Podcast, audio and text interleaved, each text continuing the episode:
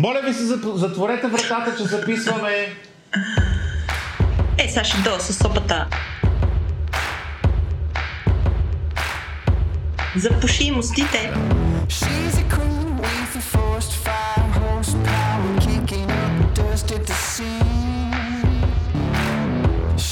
story mama told you not to touch, but you can shake your curiosity. Здрасти, Джак! Днес е 14 април, все още света е жив. Да, малко такъв запецнал на едно място, но е жив. Здрасти! Запецнал на едно място, защото не яде достатъчно козунаци тази година. Ще яде повече козунаци от всякога, защото и Джак прави козунаци. Аз получих козунаци от Джак, изяща си ушите всички, защото Джак ми прати лични три малки козунаци. Малки, признавам, малки, потретвам. Малки козунаци, но три ми прати Знаеш ли, що ти пратих три? Не. За да има играчки за трите деца. Ама аз, аз, аз напълно сам си изядох единия, без да им го покажа. А, и после им дадох на тях. Аз си седнах сам, направих си...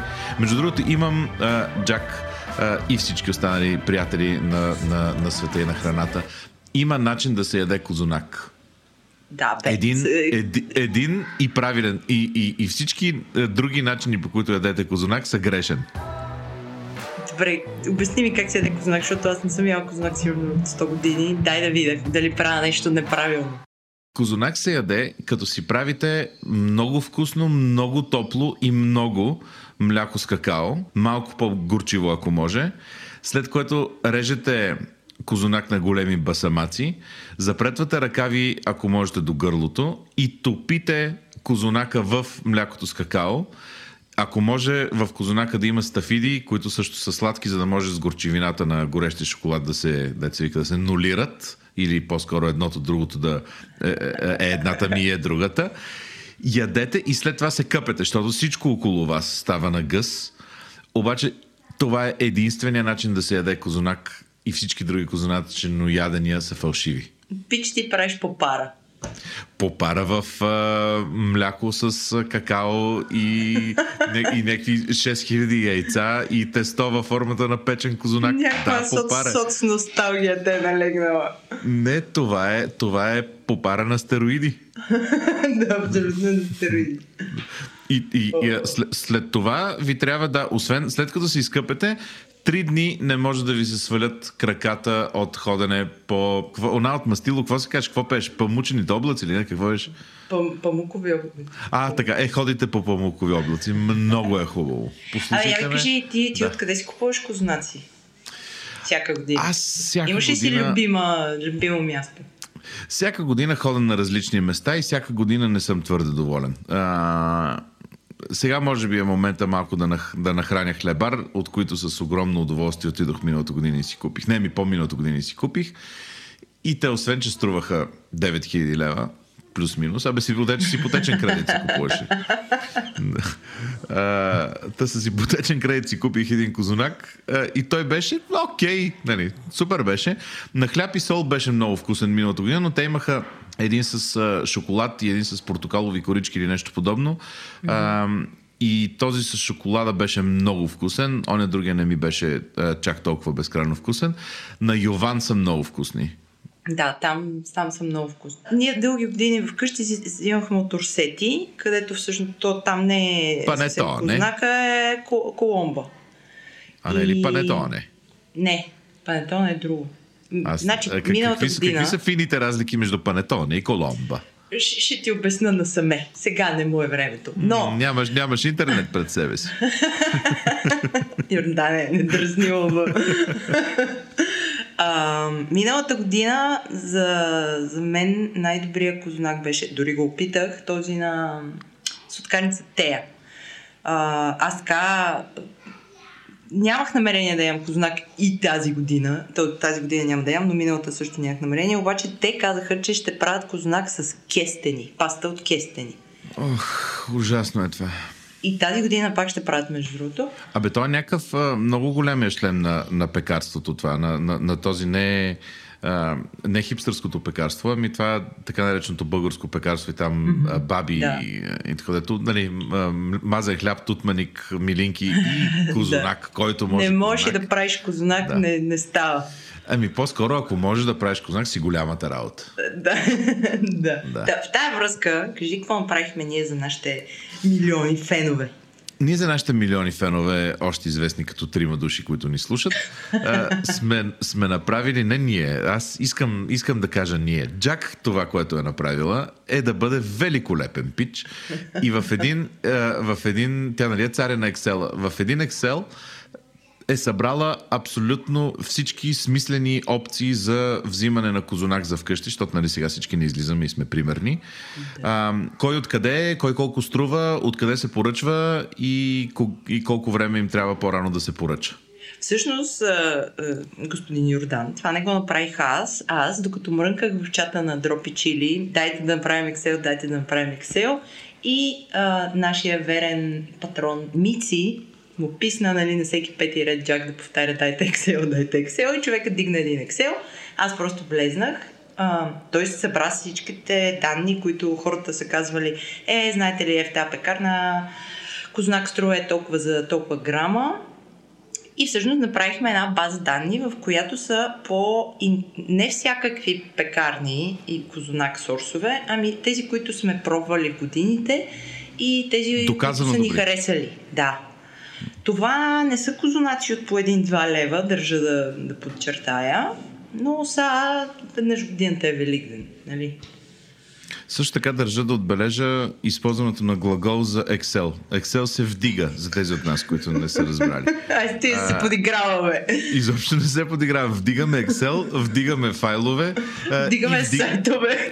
Вдиг, вдиг, вдигаме сайтове и вдигаме ниво на патрони, което означава, че можете, ако ни слушате и харесвате нещата, които правим, както и смятате, че информацията тип Excel, къде, вдигнат Excel, къде са, къде, къде са добрите козунаци в София, ви е полезна, можете да станете наш патрон, като отидете на drop-chili.com и там видите, че има а, какво се казва? Бутон. Голям на който, червен на, бутон. Голям, голям. Абе, май има, има спор дали е червен или не е червен. Ма има голям бутон, на който пише Стани Патрон и много ни помагате и така можем да правим повече за всички нас. Да, също така може да ни пишете помагат. поща. Много обичаме поща. info at drop chili.com Там се чува някаква кола, минава. Както виждате, не ми чувате, всеки от нас си е вкъщи. Ние с, с, с, с Джак не сме се виждали от едно известно време. Аз не съм сигурен дали ще познае на улицата, ако е вида. А, тя мене със сигурност нещо, аз съм станал отново 6000 кила. А, но... Похапваш ли, бе? Еми, давам всичко от себе си. Е, аз, аз не похапвах, напуснах, напуснах кухнята, станах веган и това е. Еми, да, само три кардинални проблеми за, промени за Джак, от, от, от, от както има корона. А, но а, по-важното, като си мислехме, че сега като сме си затворени вкъщи, ще трябва да си доставяме козунаци, се сетихме, че всъщност целият ни живот в момента е в доставки. Миналата седмица ви срещнахме с а, а, Миям, които си променили бизнеса а, и сега вече предоставят доставки, както и с eBack, от които всички си купуваме чрез доставки неща, с които да живеем. Къщи е тази... склада. А, вкъщи е склада за тези от нас, които не са слушали последния епизод. Ме слушайте, бе. Какво ви пречи? Слушайте много яко. да. А, Та, та продължаваме а, темата за доставки, ама по по-различен начин. А, имаме си а, млада, хубава, енергична репортерка, Владо. Штатна. Без да, хонорар. Да, да щатна, щатна Владовица. И пратихме Владовица а, да се срещне с, а, с адекватни хора, от които имаме нужда да чуем а, сега по време на, какво се казва, по време на карантина. И първата, с която ще ви срещнем, е Яна Петрова от Кокитчен. Здравей, Яна! Как си? Къде те намираме в момента? Здравей, Владо! Намираш ме в едно прекрасно село в полите на Родопите, много близо до Пловдив, наблюдавайки залеза. Жестоко. Какво правиш там?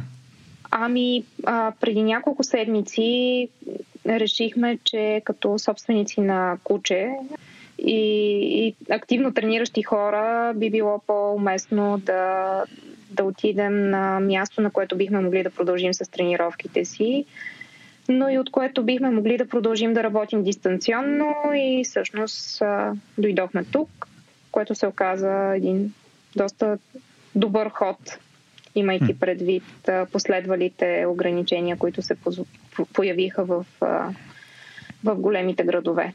Именно тия ограничения всъщност са причината на ние да си говорим с теб. По принцип, от доста време искахме да си говорим с теб, но някакси а, ситуацията от последните няколко седмици така се отрази на ресторантьорския и кетеринг бизнес в България. Ние искаме да си поговорим с теб в качеството ти на представител на малкия бизнес в България, който се занимава с кетеринг и за твоята компания Co Kitchen. Първо разкажи на нашите слушатели с няколко думи за Co Kitchen. Аз не съм сигурен, че всички знаят какво прави Co Kitchen. Всички хора а, на някой етап ни питат, а какво всъщност сте вие? Всъщност какво сме ние? Може би най-правилният отговор би бил, ами ние сме една много шантова идея, която преди 5 години започна да се реализира.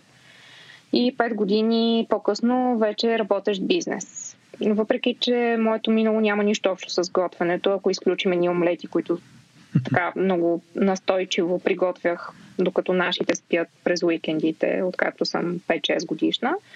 В един момент реших, че маркетинга и събитията, с които се занимавам, не са, не са съвсем достатъчни и имам изключително запален интерес към готвенето и към някакъв модел, който в годините бях така изградила в главата си, който би могъл да ми позволи на онзи етап, въпреки че нямам минало в, свързано с кулинарията, да, да създам работещ бизнес.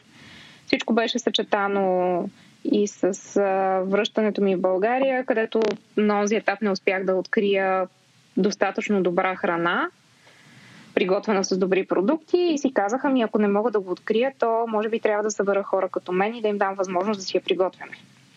И всъщност в а, основата на тази идея беше една професионално оборудвана кухня, в която хора с а, еднакви интереси и ценности, свързани с а, добрата храна, се събират и готвят, а храната намира своя път а, до офиси, като офисен обяд или до събития, като добър кетеринг за събития, приготвен с наистина хубави продукти. Той Kitchen 5 години по-късно е а, една професионална и няколко локации по-късно е една професионална кухня, в която се събират самишленици и приготвят добра храна. И тази храна през една платформа бива купена и потегля към гладни хора. Как обаче се отрази вируса SARS-CoV-2 и въобще и болестта COVID-19 върху този вид бизнес в България? Ами, за съжаление се отрази доста негативно, но не само в България. Индустриите, свързани с събития, кетеринг и, ресторантьорство, всъщност и, и туризъм, бяха съвсем първите засегнати индустрии. И това е така по цял свят. На първо време бяха отменени огромна част от събитията, които бяха планирани за доста месеци напред. В нашия случай най-близкото събитие, което все още не е отменено, е за юли месец. Хората спряха да се събират, хората спряха да ходят по офиси, което е един прекрасен ход и беше абсолютно необходим. Тоест аз силно подкрепям това, че в момента хората са насър... биват насърчавани да не излизат а, като метод за борба с, а, с, с метод за разрешаване на ситуацията по-бързо. Но това доведе до всъщност цялостен спад в, в поръчките. И за нас това значеше много бързо да променим начина по който работим или пък да се откажем и да чакаме. Ние решихме първото. Какво си поръчват хората в момента и вие как трансформирахте бизнеса си? Ами, в първите няколко седмици нямахме никаква идея какво ще си поръчват хората, защото като кетеринг насочен към, ежедневен кетеринг насочен към офисен обяд и събитиен кетеринг, т.е. представете си хапки, а, десерти, мънички, фенси неща. Знаехме, че хората едва ли ще, ще продължат да правят това нещо. Забелязахме, че в първите седмици, както ние не знаехме и те не знаеха как ще се развие ситуацията и се бяха презаредили с продукти. Съответно, готвената храна не беше нещо, което те търсеха и за мен това е и до голяма степен свързано с а, неяснотата дали тази храна е безопасна за консумация, дали начина по който тя, а, тя се приготвя я защитава от това тя да пренесе болест. Но това бяха двата фактора, всъщност, които а, направиха търсенето на готвена храна абсолютно минимално да не кажа липсващо. И всъщност ние решихме да се трансформираме в нещо, което обмисляхме от доста време. А, продуктите, с които ние се снабдяваме, огромна част от тях набираме от а, наши приятели и партньори, които са местни, обикновено малки производители. И както а, носехме готвена храна преди да започне всичко това в офисите, ние искахме да започнем да, да носим и на офисите от тези продукти в чистия им вид, защото те имаха интерес към тях когато започна а, неяснотата, ние си казахме, добре, нашия, нашата отговорност е не само към, а, към нас, тя и към а, хората, с които ние работим, защото ако нашите поръчки към тях секнат, това засяга и тях. Можем ли да продължим да доставяме техните продукти и съчетано с това, че хората всъщност търсеха продукти, а не готвена храна, ние направихме една комбинация и нашия магазин, ние се шегуваме в момента, онлайн магазина ни е Co Kitchen Co, което е магазин за подбрани продукти, освен а, няколко дневни предложения. И а, направихме така, че всъщност вместо всеки делничен ден имаме доставки, събираме поръчките и доставяме само 3 дни в седмицата, за да можем да сме сигурни, че а, екипът ни се движи минимално и е, има минимален досек не, с ненужни излизания и ненужни контакти. Но и даваме възможност на, на клиентите да преценят добре какво би било менюто им за следващите дни и да поръчат продуктите за тези следващи дни, които пък да дойдат пресни. Разкажи ни повече как приготвяте храната, каква е хигиената, за да си гарантирате, че вашата храна е максимално безопасна. Хигиената, както и преди да започне настоящото положение, при нас е на много високо ниво. Предприели сме всички препоръчителни мерки, че и такива отгоре. Но нещо, за което много искахме да, заради което много искахме да оставим всеки един момент от приготвянето и, и, и доставката при нас е свързано с това, че искаме храната да има досег с минимален брой хора по пътеката, както и екипа ни да има подобен досег. В момента 90% от продуктите, които получаваме, идват от хора, на които ние вярваме и за които сме сигурни, че биват доставени от хора, за които сме сигурни, че спазват всички необходими мерки, а, за да бъдат продуктите безопасни. Допълнително ние дезинфекцираме, т.е. продуктите, които ги доставяме пресни, а, биват дезинфекцирани, тези, които са в буркани също биват дезинфекцирани на място и биват подредени в индивидуални затворени турбички, които пък биват върху дезинфекцирани плоскости, но всъщност основното, което поне като, като потребител мен би ме накарало да се чувствам спокойна е, че продуктите и готвената храна минават през двама до трима човека от нашия екип, като доставките също продължаваме да извършваме ние. Те са безконтактни доставки. Плащанията приемаме или по револют, или по банков път и по този начин минимизираме рисковете за всички замесени страни. Защото а, освен да пазим хората, на които доставяме, ние всъщност трябва да запазим и нашия екип. Ти каза, че работите с а, специални продукти. А, има ли недостиг на продуктите, чрез които, с които вие готвите, или всичко си е като по-старому? Ами, ние сме много адаптивни и това беше залегнало в а, началната идея на Co Kitchen че всъщност ние трябва да, да готвим нещата в дневното си меню спрямо наличните продукти, защото наличните продукти обикновено следват една сезонност, те са по, а, така, финансово е по-добре ти да готвиш с тях и от, от създаването на Cook Kitchen до, до момента ние вече имаме около 1000-1500 рецепти, с които можем да си работим. Освен а, всички идеи, които ни идват, когато се появи нещо свежо.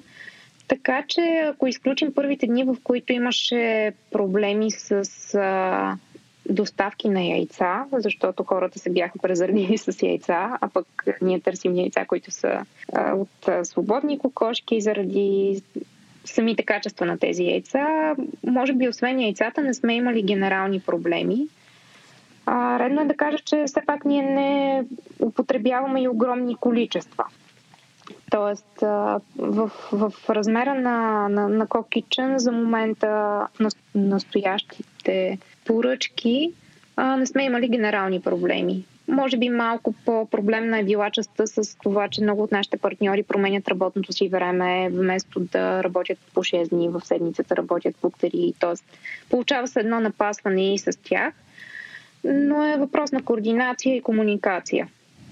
От към продукти не сме имали големи липси, защото ние можем да се справим с продуктите, които има налични. Добре, а по някакъв начин промениха ли се цените ви в, нагоре, надолу в тази, тази ситуация? Цените на готвената храна са същите. Наблюдаваме, че при нашите партньори и тук е място да кажа, че ние работим с наистина прекрасни хора.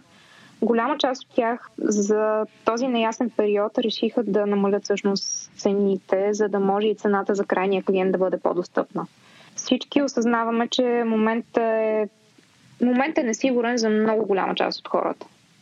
Тоест, притесненията не са свързани само с, а, с евентуална болест, притесненията са свързани с а, загуба на работа, съкръщаване и сме страшно щастливи, че не сме единствените, които мислят по този начин, т.е. че нашите партньори ни дадоха възможността цената до крайния партньор да бъде дори по-ниска от преди това.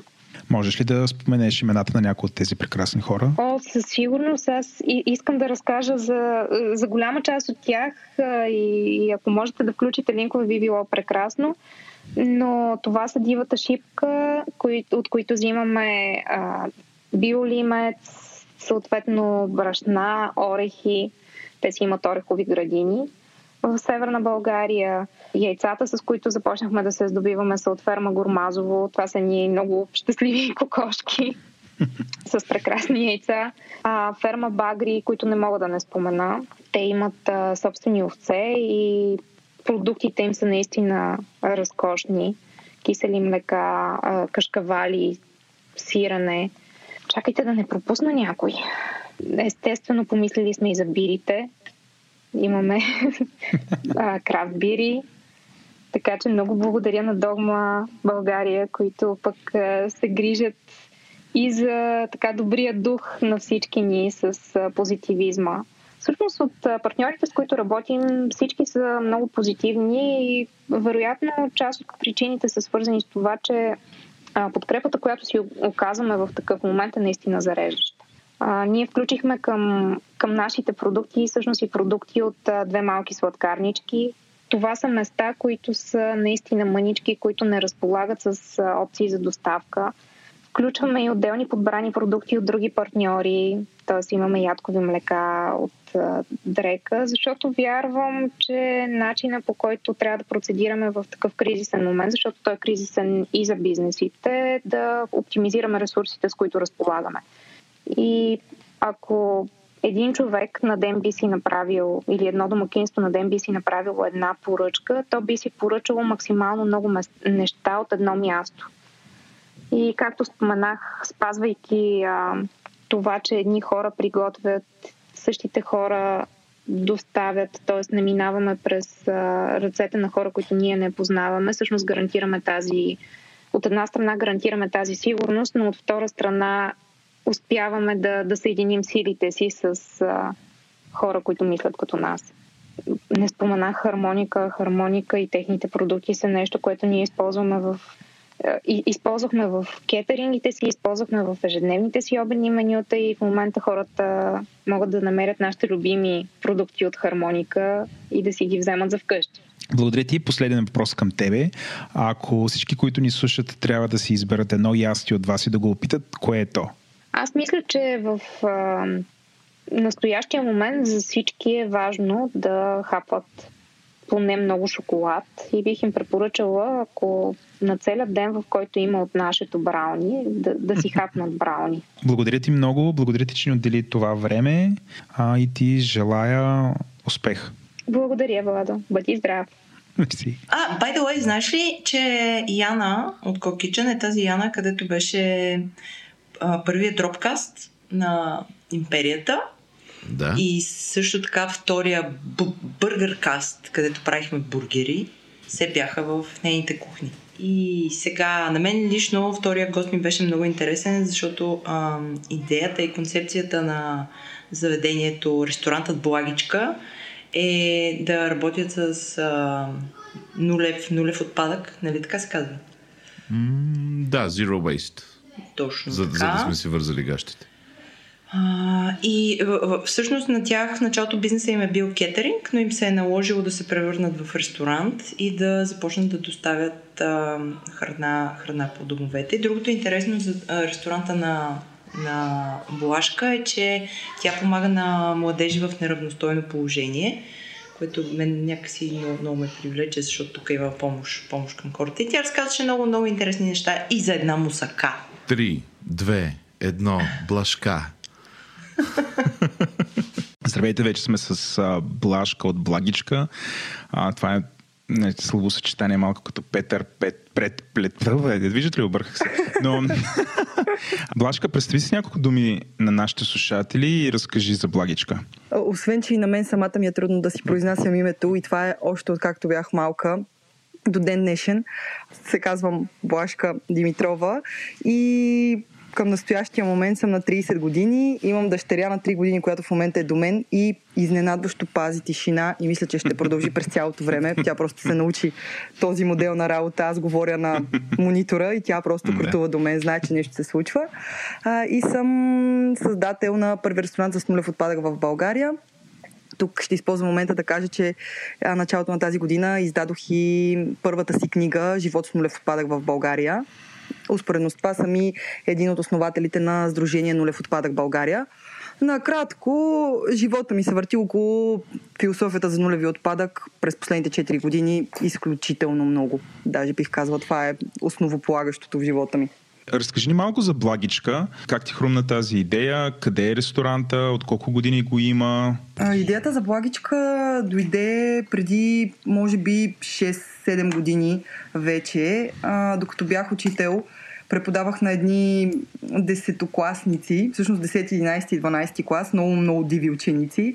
Аз тогава бях на съответно 22-23 години. Те, те, те бяха не много по а, малки от мен и се опитвах а, да им докажа и да им покажа, че да стартираш бизнес в България е нещо възможно и е нещо хубаво. Те бяха много скептично настроени и водейки им часове по предприемачество, всъщност те, те започнаха да разбират много за бизнеса. Аз самата към този момент не бях стартирала нищо, нищо свое, но пък четях много за предприемачеството като тема и съответно бях участвала в различни стартъпи и много-много се вълнувах от тази, от тази екосистема.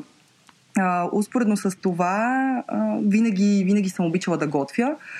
И нещо, което забелязах в учениците беше, че те не спираха да ядат. Ама постоянно, без значение дали часа че, течеше или беше междучасие, те просто ядяха нон-стоп.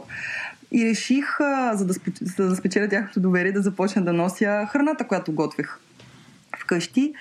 И така в един момент, носейки им всеки ден нещо ново и различно, и говорейки им за това колко е яко да стартираш бизнес в България, те започнаха да ме посрещат със словата Абе, госпожо, що не вземе си направите да покажете какво правите, да си направите една страница във Фейсбук и да покажете какви яки неща готвите. И така, преди, всъщност това вече са преди 6 години, стартирах, стартирах една страничка във Фейсбук, която се казваше Благичка и там споделях какво готвя, докато прекарвайки време с учениците ми и говорейки за това, всъщност не се роди идеята да създадем едно малко пространство, в което младежи, които имат затруднения, най-общо тогава ги слагахме под дефиницията младежи в неравностойно положение, да могат да готвят там. И така се появи плагичка кухня с кауза, чиято мисия тогава и до ден днешен това не се е променяло, е да наема младежи в неравностойно положение. Тоест, а, моите ученици, които самите те идваха от много различни, имаха много различен бекграунд и идваха от а, доста проблемни семейства, имаха много ниски резултати в училище самите деца, а, всъщност те осъзнаха необходимостта от такова пространство и мисля, сега като смятам годините, 5, год... 5 години от отварянето на онази малка кухня, която се намираше а, намираше се в центъра. Така започна всичко с, а, с Благичка и много дълго време всъщност Благичка беше само кухня. Никога буквално беше само кухня, в която работа започнаха в съвсем, съвсем самото начало три девойки от а, един дом. Това е началото на историята. Кажи кризата как ви завари, какво представляваше Благичка само преди два месеца? През 2019 официално станахме и ресторант. Преместихме се. Мисията отново за това да не имаме младежи в неравностойно положение се запази, никога не сме я променяли, но се появи и нулевия отпадък. Отворихме ресторант и всичко, мога да кажа, всичко беше, вървеше много, много, много добре. Всички бяхме много щастливи от това къде сме, от това как, как върви работата, това, че имахме нови клиенти, все повече поръчки за кетеринг, което при нас за всичките тези години кетеринга е бил основната ни дейност. И отварянето на ресторанта беше нещо сравнително ново за, за целия екип. Съответно, с тъкмо бяхме свикнали вече да бъдем ресторант, идваха хора, успоредно с това си правихме и кетеринга. И да, случи се това, което се случи на всички ни. И първата седмица, всъщност на 13 март, нали, на 13 март се случи, а, мисля, така, стана ясно какво, какво да, предстои. Да, да. И първата седмица, първите две седмици до края на март, мога да кажа, бяха много, за мен, за мен самата бяха много, много стресиращи.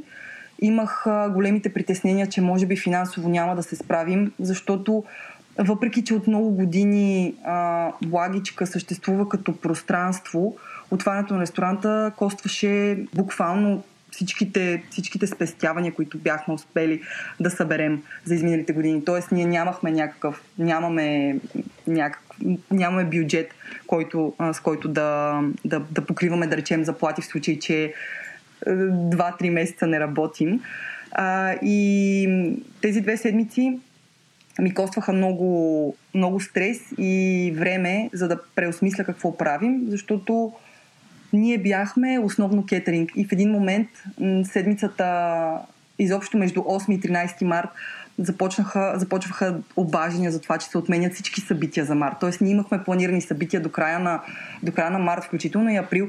И в една седмица а, всичко беше отменено. Да, да, да. Ние говорихме вече с Яна от Кокичен и тя абсолютно сподели същите впечатления. Да, нормално.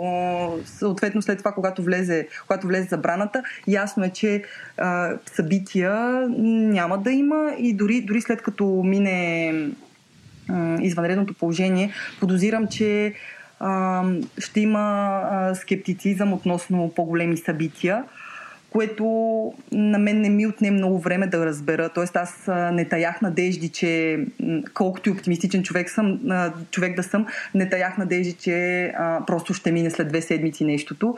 И общо взето се настроих, че тази година, 2020, ще бъде ще бъде по-различна. И рязко, рязко променихме модела си, спряхме да мислим за събития и за кетеринг и започнахме много силно да се фокусираме върху обедни менюта с доставка. И мога да кажа, че всъщност успяхме за 2-3 дни, буквално за 2-3 дни просто да преосмислим всичко, да измислим менютата за седмицата, да започнем да таргетираме хора в квартала и около квартала, в който се намира заведението, т.е. в близките квартали да таргетираме доставка на обедно меню. И нещата потръгнаха.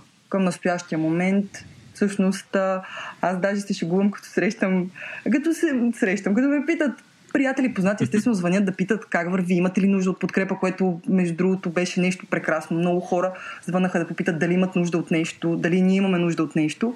А, и всъщност започнах да казвам, че на мен тази карантина ще вземе да ми хареса, защото изведнъж намерихме толкова много нови клиенти които вероятно не бих, първо не бих таргетирала и съответно не бих достигнала до тях.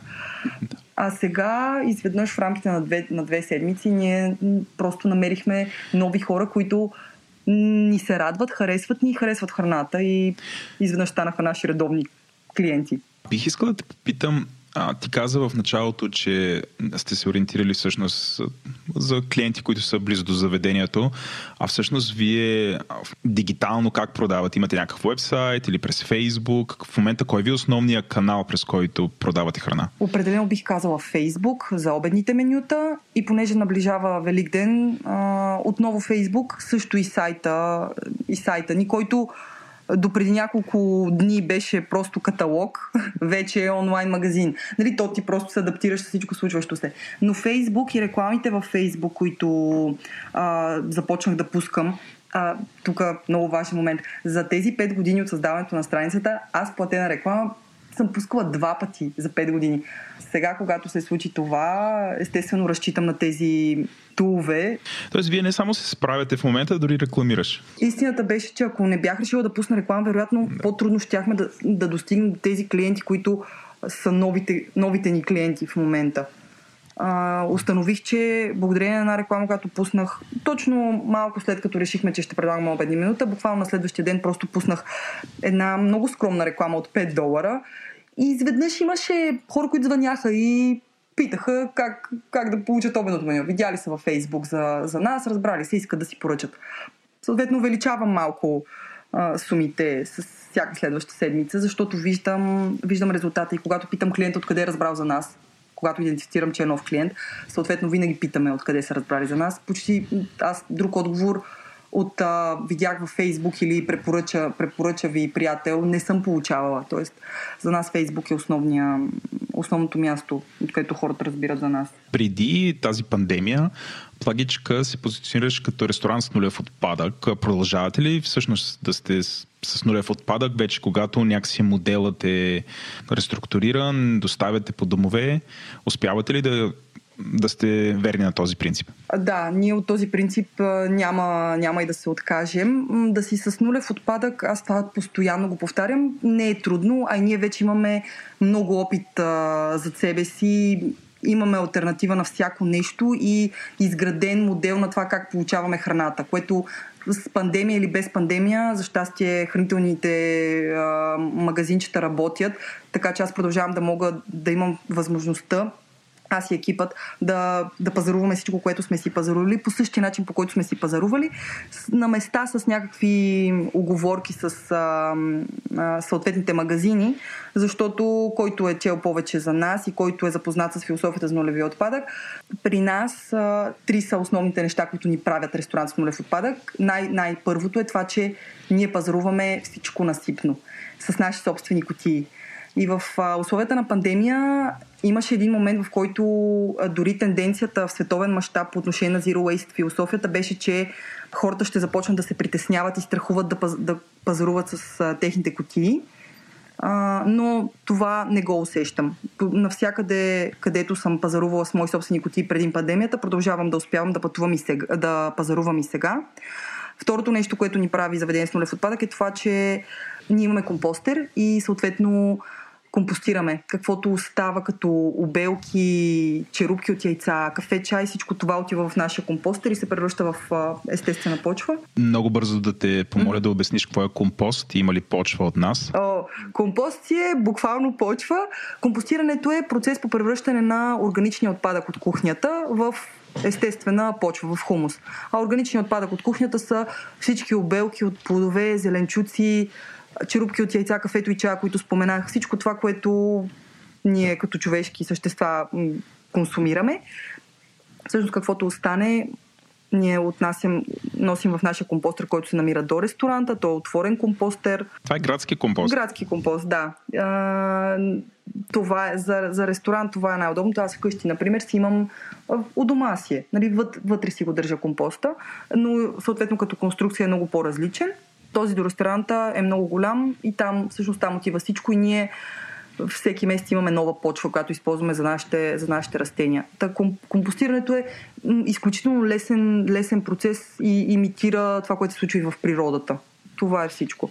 И вече третото нещо, което, което ни прави заведение с нулев отпадък е начина по който ние доставяме храна. Без значение дали става за обедно меню а, или за кетеринг, при нас никога не е имало еднократни съдове. Ние винаги смисъл, имаме един голям набор от а, посуда, тя се използва отново и отново и отново. Сега с а, извънредното положение а, решихме това да го променим. За мое съжаление нямаше как а, да, да рискувам и да продължим с нашите кутии, а, но пък избрахме 100% компостируеми. 100% биоразградими кутии. Което за хората като мен, които са крайни zero wasteри, нали, аз така се определям, определям себе си, това не е най-добрата альтернатива. Най-добрата альтернатива е това, което използвахме допреди това. Тези многократни кутии, които клиента връщаше. Имахме депозитна система, с която клиентите бяха свикнали. Но в, в настоящите условия, естествено, безопасността на първо място. Не, че аз, в смисъл, аз знам за себе си, че и многократните кутии са безопасни, м- но има решение. Така че на, на въпросът ти дали с нулевия отпадък нещо се е променило при нас, да, измениха се някои неща. Основното, може би единственото всъщност беше това с тези кутии. А, и понеже осъзнаваме, че повечето ни клиенти нямат свой собствен компостер, а, даваме възможността клиентите да върнат кутията и след това ние да сложим в нашия компостер. Което за нас е отново голямо успокоение, че няма просто да отиде на сметището котията и там да си да, стои, а да. ще се разгради по правилния начин.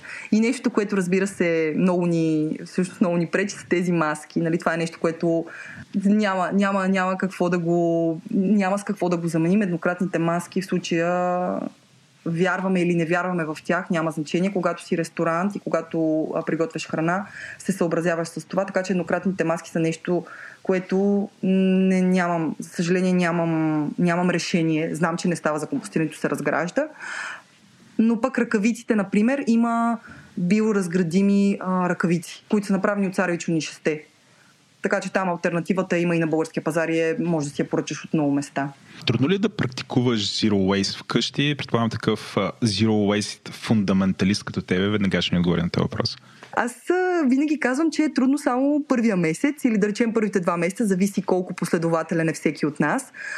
Всичко, което се изисква за това да, да, да започнеш живот с нулев отпадък, е малко повече воля, желание и едно планиране. Това е. И постоянство. Добре, четири неща са. Абе, мога да ги сваля до едно. Постоянство. Това е единственото. Всъщност, много е важно сам да седнеш да осмислиш защо го правиш, да попрочетеш малко как да го направиш по най-лесния начин. Нещо, което вече навсякъде, на много места можеш да разбереш как да започнеш. Аз и в книгата това обяснявам много, така много детайлно. Как е най-лесният начин да преминеш от а, настоящия си начин на живот към такъв без отпадък. Защото ние вкъщи вече, аз като човек, който от 4 години е, а, живее по този начин, нали, аз не ходя до кофата за буклук на мен това ми се случва може би веднъж на два месеца. Ние просто нямаме буклук, защото сме си изградили модела и той работи много добре. Кофата за буклук, като ти види си знае, вика, а, коя е тази? точно така, точно така. Да, да, точно така. Добре, а, разкажи ни малко повече за менюто в Благичка. Ако ето сега нашите слушатели, докато слушат подкаста и са гладни, искат да си поръчат нещо от вас, а, кажи ни какви храни биха могли, т.е. какви манджи биха намерили при вас. И ако примерно трябва да изберем едно ястие, което всеки, който за първи път си поръчва храна от вас и трябва него да си поръча, кое би ни препоръчала? Аз веднага ще кажа, просто ние последните три седмици избухваме с нашите бургери. Не знам по колко бургера се правят на ден, но неочаквано за мен. Не съм си представила, че хората обичат бургери, защото аз самата не обичам бургери. Е, как сега тези бомбургерс не си ли ги виждала какво правят? А, ми виждала съм ги, просто не знам, просто не ме, не ме привлича толкова това ястие. Обаче нашите бургери са изпипани от всякъде и всичко се прави на място. Хлебчето, кюфтето, сосовете, картофките, всичко, всичко, което се слага в нашия бургер е много яко и всъщност най-якото е, че имаме веджи бургер и кюфтето може да заблудиш и най-заклетия месояден, че това кюфте е с месо. А, а вие ли си го правите кюфте или ползвате нещо? Кюфтето. Абсолютно в нашата кухня няма нищо, което е... Всичко е made of scratch. Абсолютно всеки, всеки детайл в а, а, ястията, които поднасяме е направен, си е направен от нас на място. И то, като казвам от нас, аз така не споменах изобщо младежите, които работят в момента в кухнята. Ние имаме а, Марио, който е глухоням, а управителя на ресторанта е една 19 годишна девойка Дани.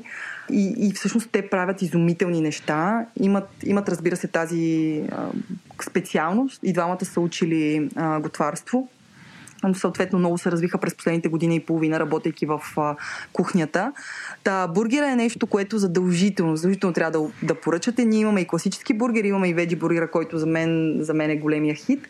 А, мусаката на Марио знам, мусака е нещо... Ма така ли се казва в менюто? Мусаката на Марио. Който, който, следи, който следи страницата, мусаката а, в Благичка прави само единствено Марио. Това е мусаката и лазанята са неща, които просто Марио овкусяването, което прави, нали, толкова, толкова вкусно, толкова крехко всичко. Та, на тези неща бих, бих наблегнала. Иначе в нашото меню всеки ден има нещо различно. Опитваме се и успяваме а, да предоставим, да предложим на клиента и изцяло веган ястие, т.е. без никакви животински продукти и вегетариански и поне едно с месо. Ние преди да станем заведение с нулев отпадък сме си предлагали неща с месо. Когато, когато решихме, че ще така ще се опитаме да се превърнем в първото заведение с нулев отпадък, за мен беше голяма борбата какво да правя с месото, защото аз не консумирам или почти не ям месо, просто защото и самата философия насърчава към това да, да ядем колкото може по-малко месо. А, от друга страна обаче осъзнавах, че в крайна сметка ние имаме нашата кауза, но ние сме бизнес. И ако нашите клиенти, клиентите, които сме спечелили до сега, са свикнали да намират едни конкретни неща в нашото меню изведнъж аз кажа, няма да ги има тези неща повече, нали, в моята глава почва да работи това, че тези клиенти ги губим. Така е, така е. Българина е свикнал, ако мога така да се изразя, да блажи. Ами да, ето. като го казват това, толкова ме базикат с моето име, да. Има там една реклама, сигурно се сещат всички. А, да, в крайна сметка решихме да, се, да намерим а, месо, което да си от местен производител и така до ден днешен си работим с а, една малка ферма и оттам, общо взето оттам си получаваме месото. Ние не предлагаме кой знае колко вариации на месото, нали имаме свинско и пилешко, проверено и това ни успокоява до голяма степен, защото пък не всяка крайност е правилното решение. Наскоро попаднах на едно изследване на CNN – на, не на CNN, изследването не помня кой беше, CNN го бяха отразили, че всъщност ако целият свят спре да яде месо, това няма как да се случи според мен, но да речем, ако целият свят, всички хора в, на планета Земя спрат да консумират месо, всъщност ще, излез, ще изчезнат страшно много видове също. Заради това, че няма кой да наторява почвата. Нали? Все пак те, те, те цикъла, този, този, този цикъл около нас, който се случва, нали, има, си, има си някаква логика, така че крайностите не са, не са добро нещо и ние се позиционираме някъде в средата, но трябва да отбележа, че много от нашите клиенти започнаха да консумират много по-малко месо, отколкото преди, защото ние отделяме много време да си говорим с, с, с, с тях. Най-много обичаме да си говорим с хората, които идват при нас и, и всъщност да им предлагаме повече и по-често да опитват нашите вегетариански неща и вегански неща, защото нали, много мислим за това какво ще получиш като, като нутриенти от храната. Така че засища клиентите, които обичат да дадат месо, се увериха, че могат да заситят глада си с нещо, което не съдържа никакво месо и, и дори никакви животински продукти. Блажка, страшно много ти благодаря. Получи се чудесен разговор. А, доставяш ли до младост? Да, до младост ни е безплатна доставката. Добре, в понеделник аз и моето семейство ще опитаме от твоите бургери. Оле, прекрасни сте! Добре. Много ти благодаря и наистина благодаря ти, че ни отдели време. Днес е събота за нашите слушатели. Блашка е работила цял ден, а, връща се вкъщи, а, нали, деца, това, онова. И въпреки всичко тя нали, отдели време да бъде с нас. Отново много ти благодаря за този запис. И аз много ти благодаря. Беше ми много приятно и хубав завършек на събота си направих. Владко Карпатко не е Нашата фенси, шменси, красива и мила репортерка Владо, още известна като, като Каладън със собствен подкаст от Империята говори интернет, с едноименното име, я пратихме да отиде на трето място, което е класически ресторант, който сега се трансформира и прави бизнес по малко по-различен начин. Това е Севда, още известна като Севда Димитрова, която води ресторант Аора. Севда е победител от втория а, сезон на Мастер-шеф, ако това има някакво значение. Но с нея Владо си говори отново за а, какво ни се случва сега, всъщност. И, и как, какво ни чака. Здравейте, вече сме с Севда, Севда от Аора. Здравей, Севда, благодаря ти, че се съгласи да ти зададем няколко въпроса относно теб и твоя бизнес. Здравей и на теб и на всички слушатели. Аз благодаря за тази възможност. А, Севда, а, ако искаш, представи се на нашите слушатели с няколко думи, какъв е твоя бекграунд, кога започна да готвиш? Ами, моят бекграунд е всъщност първите ми спомени за съзнателно готвене се случиха, когато бях студентка. Това е преди много-много години. Тогава ми се наложи да започна да готвя аз самата. Винаги съм била любопитна към готварството и съм обичала да готвя, но никога не съм се мислила, че то ще се превърне в моя професия някой ден. с това се занимавам професионално от почти 3 години на 40, близо 4 години съм. Чувствам се страх, страхотно на тази възраст и изпълнена с енергия. А, мислихме немалко време дали да отворим ресторант в Бургас, но в последствие решихме да случим нещата в София. Защо в Бургас? Извинявай, че те прекъсвам. А, ние сме от Бургас с съпруга ми, т.е. живеем там.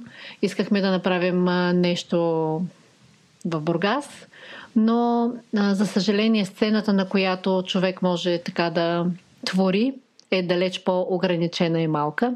И затова се преместихме тук в София. Разкажи ни малко за Аора. Аора беше и е моя сбъдната мечта, която сбъдвам всеки ден, благодарение на съпруга ми, на мен самата разбира се, и на целият екип, който стои зад това вълшебно място.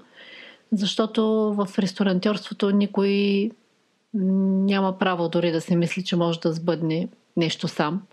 Това е абсолютно отборна и екипна игра.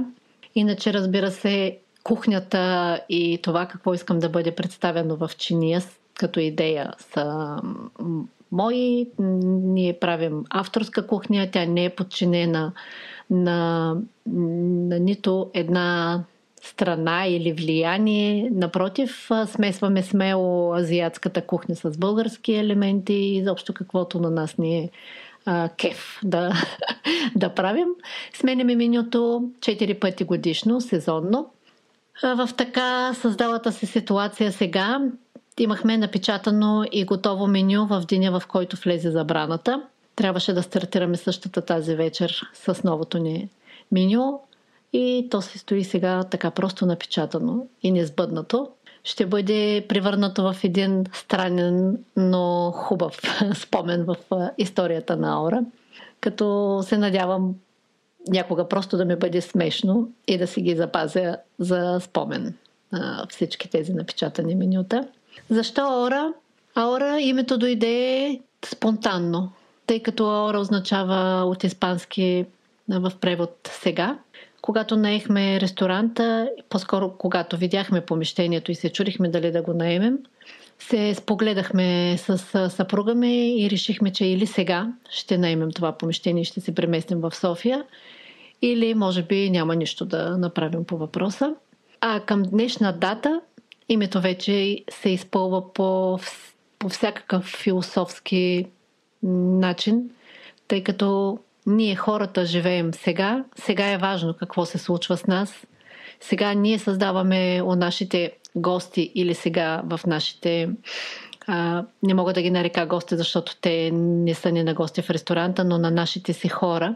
Чрез храната а, продължаваме да им доставяме удоволствие, да ги усмихваме, дори без да виждаме лицата им и да създаваме спомени. Тоест, животът ни наистина е сега. Това е философията на, на Аора. Вашите хора каква кухня могат да намерят в Аора? В Аора а, намираха преди м- да се случи с ситуацията. Глобалната пандемия. Да, да, чудя се как по-меко да, да, да я нарека. А, намираха храна, която е много различна. А, ние сме много смели тук в Аора. А, смели сме в решенията си относно менюто, в презентациите си, в а, вкусовете, а, в имената дори на нещата, чисто как звучат те в менюто. А, и, например, миналата година по това време имахме ястие, което се наричаше ремонта на графа. И той имаше а, така закачка с, с случващото се тогава и се приемаше много добре от а, нашите гости. Изобщо много различни сме. Това, което ни отличава и това, което връща нашите хора отново и отново е нашата различност, постоянство в качеството и те знаят, че винаги ще бъдат изненадани. Сега менюто е малко по-различно. В момента се опитваме да приготвяме по-скоро домашна храна, но тя да бъде с нашия, нашия почерк, да изглежда красиво в котия, да достига по възможно най-правилният начин до хората и да бъде също толкова вкусна и интересна, колкото е била преди. Като казваш домашна храна, правите ли мусака? Да, случва се, правим мусака, но а, тя винаги е така с едно намигване. Ако правим нещо обикновено, то винаги е с наш почерк, т.е. мусаката ни, например, ще бъде с еспума от кисело мляко, а не просто с кисело мляко. Това, това е което прави разликата и, и към днешна дата. Да. Но останалото си е нали, класическата мусака и вие имате някакъв штрих, който добавяте към нея. От тази седмица стартирахме и с бранчовете, които се направихме един брънч, такъв какъвто трябва да бъде той по всички правила на брънча, без да пържим бухти. И имахме огромен успех и само мога да благодаря на всички хора, които не спират да ни вярват и не спират да ни подкрепят в този момент. И така за най-верните ни хора дори сме замислили, когато всичко това свърши една приятна изненада. Да те попитам, забелязвате ли, то може би няма как да, но забелязвате ли драматичен спад на вашия оборот? Разбира се, че няма как да бъде да. А, това, което е било а, преди. А, преди дори често се случваха организирани събития от а, големи фирми при нас, което нали, е корен, в момента няма как да се случи. А, хората дори до някаква степен, които идват и си вземат храна за вкъщи или ние я доставяме, са нови наши а, хора и мога да ги нарека приятели на Аора, смело, което е много хубаво от друга страна, защото в момента нови и нови хора ни приоткриват да. по някакъв начин. Като казваш приоткриват в момента, как достигате до, да ги наречем, тази нова аудитория?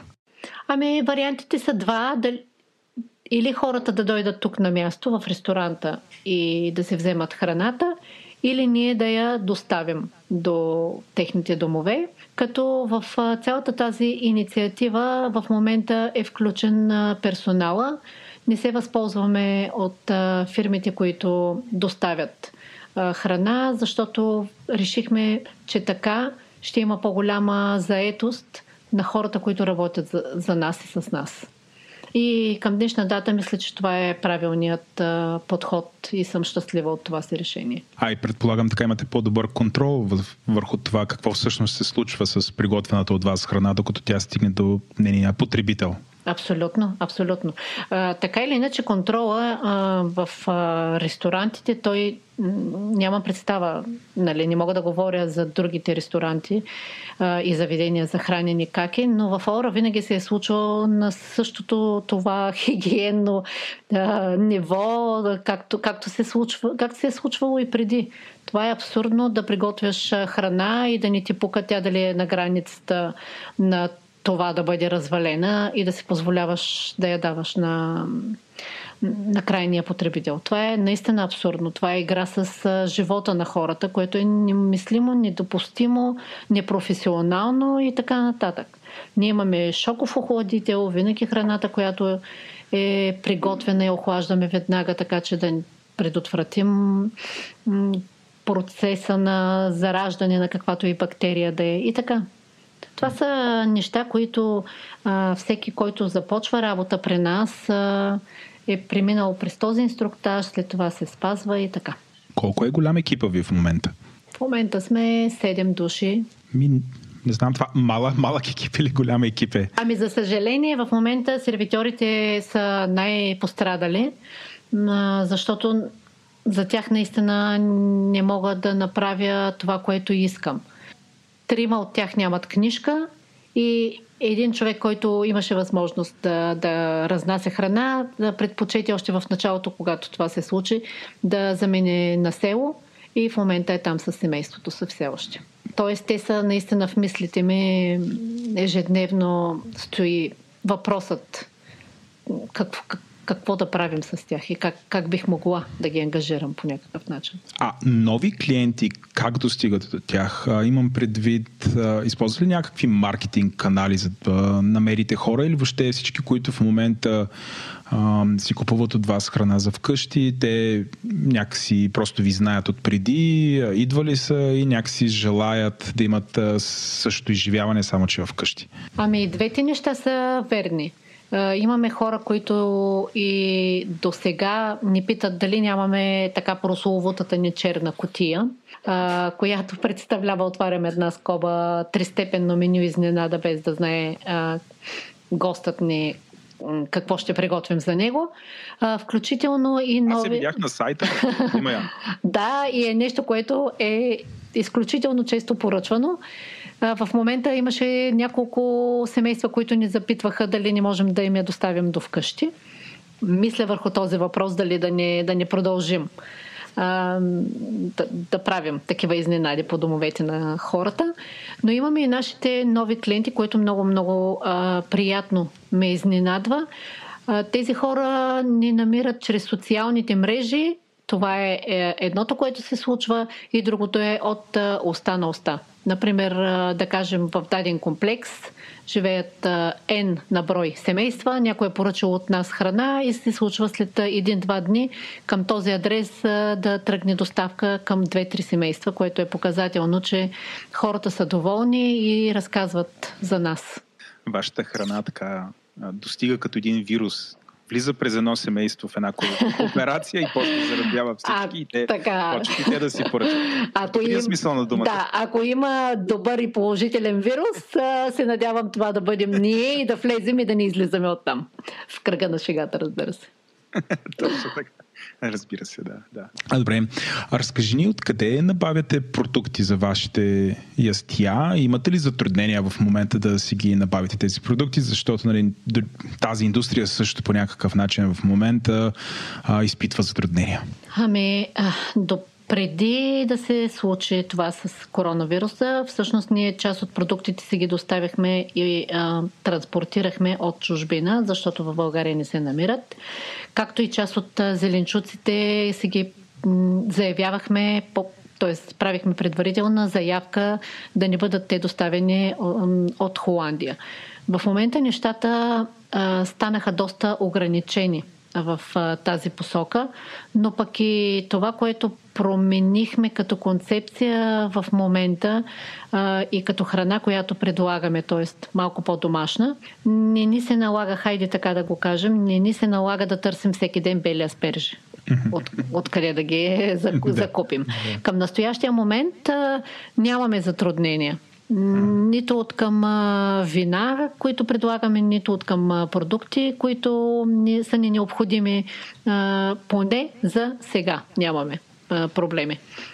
Зареждаме от по-малки места, защото мисля, че това е много важно в момента да се подкрепя наистина малкият бизнес, защото по-големите някакси, да, те ще бъдат ощетени, но ще оцелеят докато малките магазинчета, малките производители им е наистина много трудно в този момент.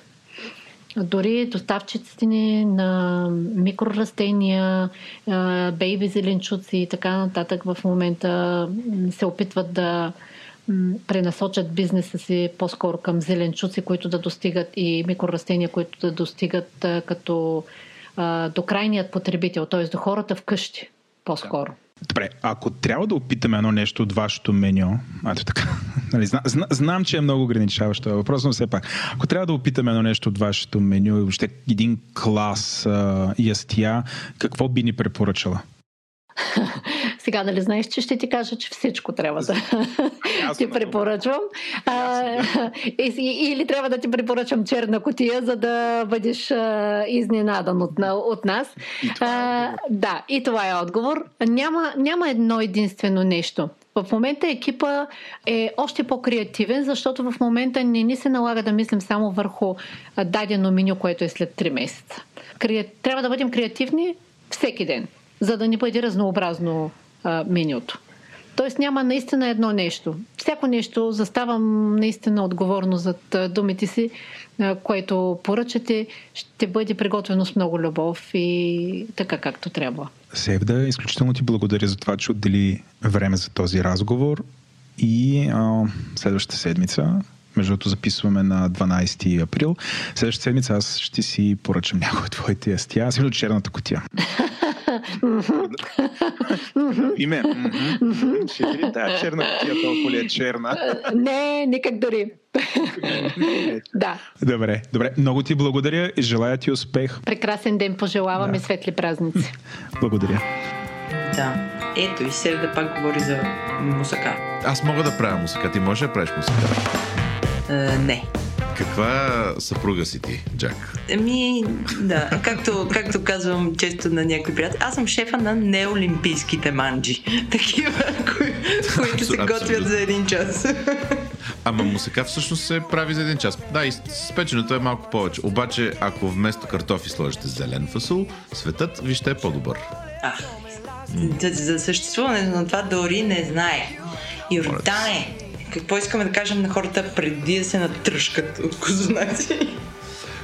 Искаме всъщност да кажем на хората да се натръшкат от козунаци. Аз не искам те да не се натръшкват от козунаци. Аз пък не... искам да са малко по така да, да, така, да си мислят за лятото все пак. Аз а, а, съветвам хората да игнорират факта, че идва лято, да се тръщнат с козунаци, да се начупят с яйца колкото могат. Е, аз как ще нагърмя с яйца, мале? А, така, се нагърмят с яйца, да ги ядат като амфетаминки, бомбонки, а, да, да, да скачат и, и да им е хубаво и изобщо да не обръщат внимание, че някакви вируси ще ни убият. Глупости. А до тогава, а, гледайте, какво беше? Ай, чакай, имаше цитат от световната класация, която едно време се водеше по радио, не знам си кой. А, а до тогава стъпвайте. А до тогава стъпвайте здраво на земята, устремени към звездите. Ти мръдна ли, бе?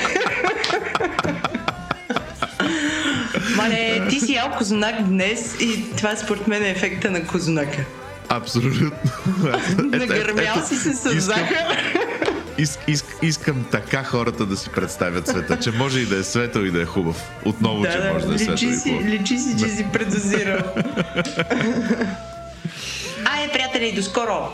Чао, ще се видим по-нататък. Не, ми ще се чуем, защото не се видим сега. Айде. Чао! Супер сме, че да вие това дали е записвало.